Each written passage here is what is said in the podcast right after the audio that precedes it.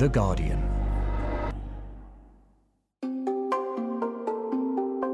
Welcome to Science Weekly. If you've been tuning into the podcast over the last couple of months, you'll know we've been delving into the science behind the COVID 19 outbreak. If you haven't heard those episodes yet, I really recommend going back to have a listen. But whilst we're exploring some of the most pressing questions surrounding the virus, we don't want to miss out on all the other incredible science that's happening. So we're trialling a new weekly episode. Alongside our ongoing COVID 19 question episodes, we'll look at the science of everything from space to the environment outside of the COVID 19 pandemic. But we want to continue to have you, our listeners, informing what goes on the podcast. So we would love to hear what you think on this non coronavirus weekly episode. If you'd like to have your say, leave us a comment or send us an email scienceweekly at theguardian.com. For us, as well as you, we hope these episodes might provide some escapism too.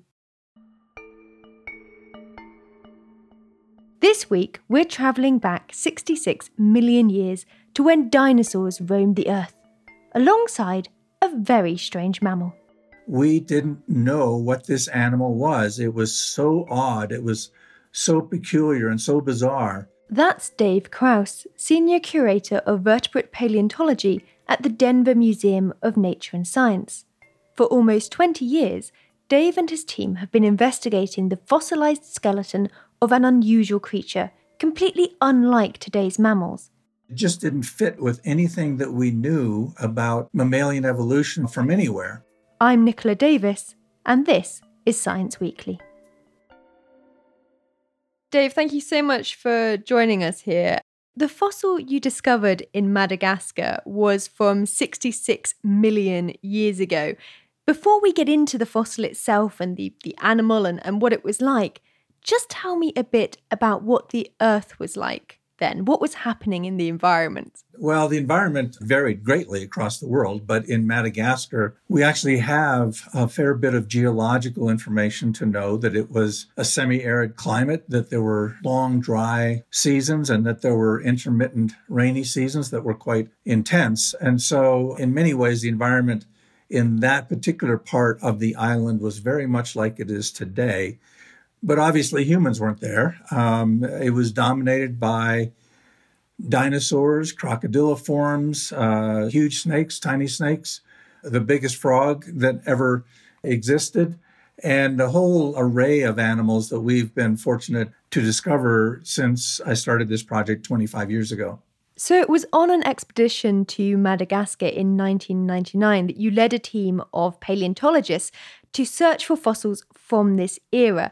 Talk me through this fossil that you dug up. Well, the expeditions have been in collaboration with Malagasy scientists and graduate students who we helped to train. And one particular graduate student, his name is Augustin Roberison, he found what he thought were some crocodile bones. And he and a colleague put a plaster jacket around a block of sandstone that contained the bones. And when we got the plaster jacket back to the United States, we didn't open it up for three years. And when it was opened up in my lab, an elbow joint was exposed, and I realized that below the crocodile bones was a pristinely preserved elbow of a mammal.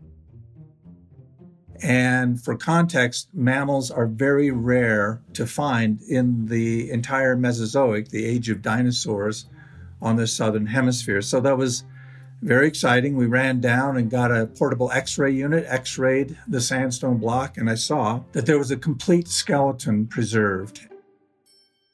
And this excited me to no end. I actually didn't sleep for two days. and uh, from there, uh, so that was end of 2002, it was a very long process. Mostly the delay was because we didn't know what this animal was. It was so odd. It was so peculiar and so bizarre. And it just didn't fit with anything that we knew about mammalian evolution during the Mesozoic from anywhere. We just couldn't figure it out. And then we made another discovery in 2010 of a skull of a related form. And that was actually the link that provided the key for us to understand what this animal was. And we realized it was a group of mammals called Gondwanatherians, and Gondwanatherians were extremely poorly known. And so to have a complete skeleton was certainly unprecedented. And for that reason, we decided to really study it with great intensity, and that at the same time, new technology of micro CT scanning had come into play where we could actually look inside of bones and inside of skulls to look at nasal cavities and cranial cavities and the inner ear to really understand animals much more clearly. And so uh, we went through that whole process, and there's literally thousands of hours involved in this kind of work. And meanwhile, I was working on other things as well. So it took a long time for our crazy beast, which we named Adalatherium, which actually means crazy beast in the Malagasy and Greek languages, to have its coming out party, as it were.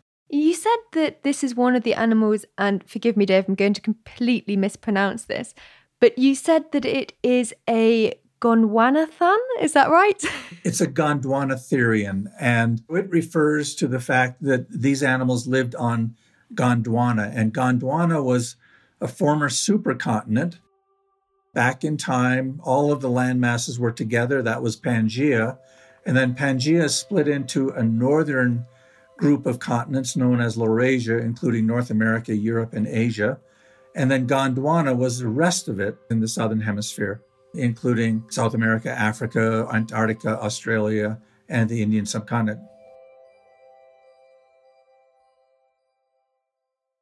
So, Dave, I want to ask you a bit here about what was so odd about it. So, what were its characteristics and why were you so surprised? And how did you even know it was a mammal?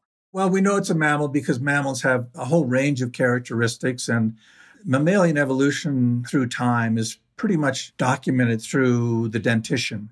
Teeth are essentially species fingerprints for us as mammalian paleontologists because they're all different.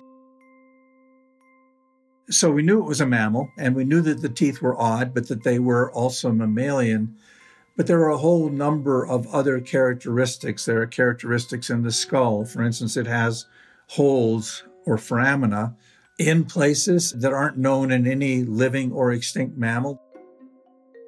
There's one hole on the top of the snout that, again, is not known in any extinct or living mammal. And that one, we actually have no idea what it was used for.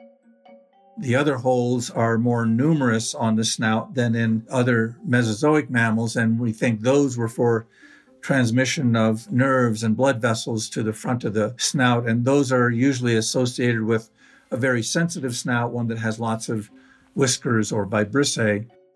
And then, since we had a complete skeleton, and I will boast, I guess, that it is the most complete skeleton of a Mesozoic mammal from the entire southern hemisphere. And when I say Mesozoic, uh, we must realize that that was about a 186 million years long.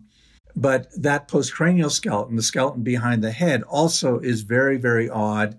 It has more vertebrae, more parts of the backbone, and the limbs are especially strange in that it's almost as if the forelimbs didn't know what the hind limbs were doing. The forelimbs are built on kind of a mammalian pattern in being straight and upright, whereas the hind limbs are sprawled out to the sides, much like you would see in a reptile like a lizard or a crocodile.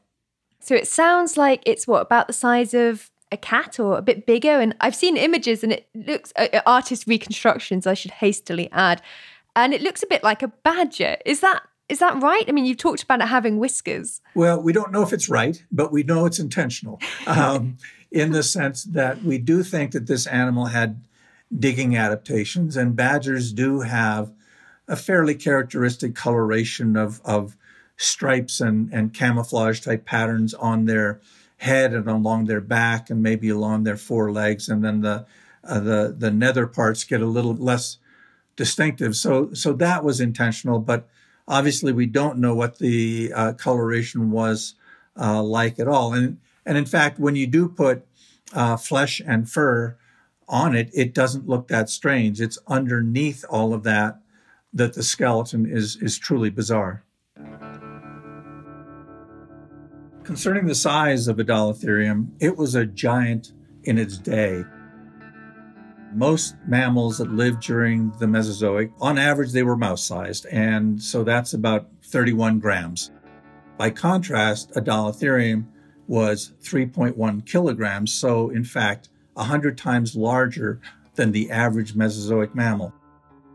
So it truly was a giant during the age of dinosaurs. So, Dave, what does this tell us about mammalian evolution? Do these things sit somewhere on our mammal family tree, or are they some kind of completely separate side branch that just petered out? Well, they were a separate side branch and they were around for 50 million years before they went extinct about 45 million years ago. But you've touched on an important point, which is that with the entire skeleton, we had the opportunity to really uh, determine its relationships relative to other mammals that lived at the same time. And they appear to be closely related to a group that was particularly abundant and speciose in the northern hemisphere, and that group is known as multituberculates. Both multituberculates and these Gondwanatherians were highly successful in their day. They went extinct, but that doesn't mean that they were a failure. In fact, they were around for a very long time. So, what more is there to learn about this animal? You've been studying it for so long. What questions remain?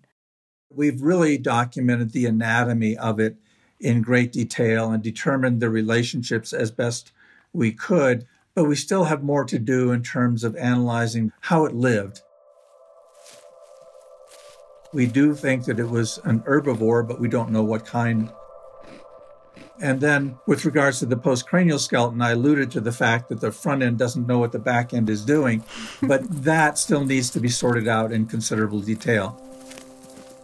We think it was probably an animal that could run and walk and probably dug burrows as well, potentially to escape the many predators that were in the area at the same time.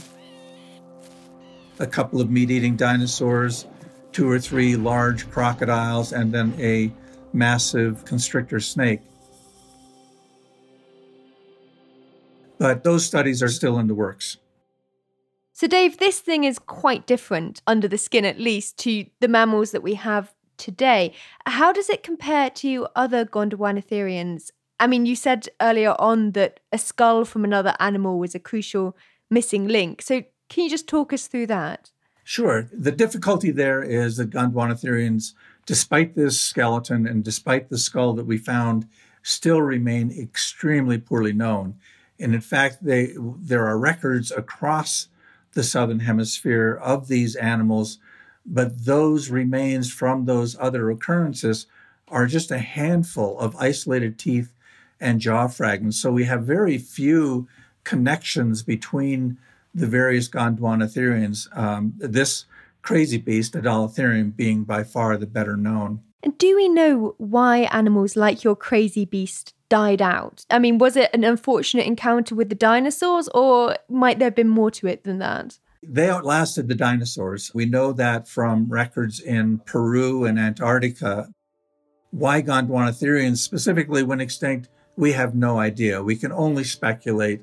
Their counterpart in the northern hemisphere, the multituberculates, we think that they went extinct because of the evolution of rodents, but we still know so little about evolution of mammals in the southern hemisphere to even speculate why Gondwanatherians might have gone extinct. Thanks so much for joining us, Dave. It's been wonderful having you on Science Weekly. Sure. Nice chatting with you. Special thanks to Dave Krause for joining me this week. As I said at the top of the show, we would love to hear from you about whether non coronavirus episodes of Science Weekly are something you'd like to hear. Leave us a comment or send us an email scienceweekly at theguardian.com. The Guardian's open journalism connects us. It brings us together when we need it the most. It arms us with facts, it searches for answers, and it helps us to imagine a better tomorrow we need your support more than ever during this crisis and beyond. Support The Guardian today. Visit gu.com forward slash support podcasts.